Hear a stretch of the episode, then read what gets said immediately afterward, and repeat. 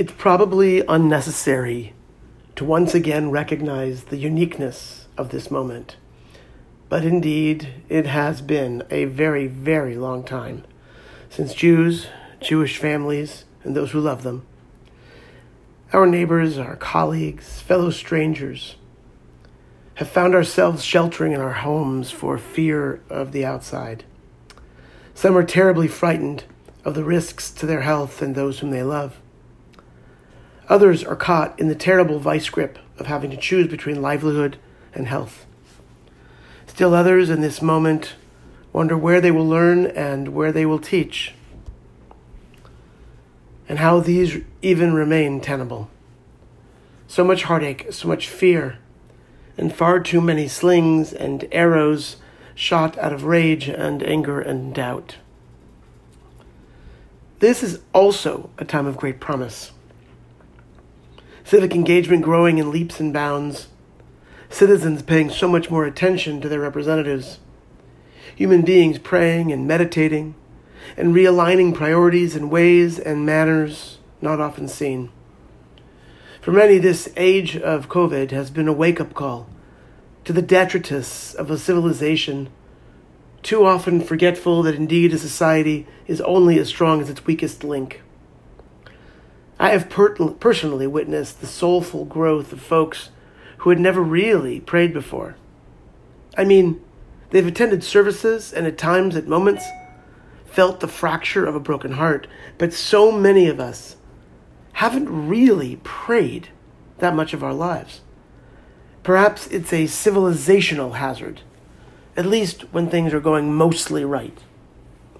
We rabbis are grateful for the High Holy Days, not simply because they have served us well as congregations and Jewish communities, but, but because we get you back in so much larger numbers, at least for a little while. However, as you are aware, this is a different time, different but no less important. In fact, far more so. I would argue that as unconventional as these High Holy Days will be for all of us, they may also be the most important Rosh Hashanah and Yom Kippur prayers we have ever uttered. Much is on the line. And as Pirkei Avot teaches, Rabbi Tarfon used to say, the day is short, there is much work to be done. Yet the laborers are lazy, even though the wages are great and the house builder is insistent. No, not a terribly inspiring take on human beings, but perhaps it's just that God has high expectations of us. That we will overcome our jealousy to act with dignity towards our neighbor. That we will allow the din of the story of our fellow to be heard over the roar of our own. That we will accept that the messiness of viruses are a natural outgrowth of the fantasticness of being alive in a world in which our creative ability can be both our redemption and our undoing. The High Holy Days arrive for us just in time. Almost exactly one half of a year has passed since COVID 19 became a household name. More household than we ever would have imagined. Enough time for the novel to cease being so, but not so much time that we cannot turn the ship. Rosh Hashanah and Yom Kippur are laden down with messages we must heed.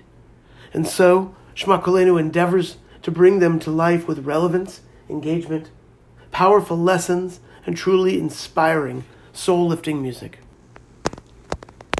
If you're one of those who hasn't ever really listened to our liturgy at this time of year, now is the time. If you have rarely been touched or are simply in need of being touched, by the holy depth of the words and the teachings of this tradition that implores us to act with the belief that redemption is always possible. This year is your year.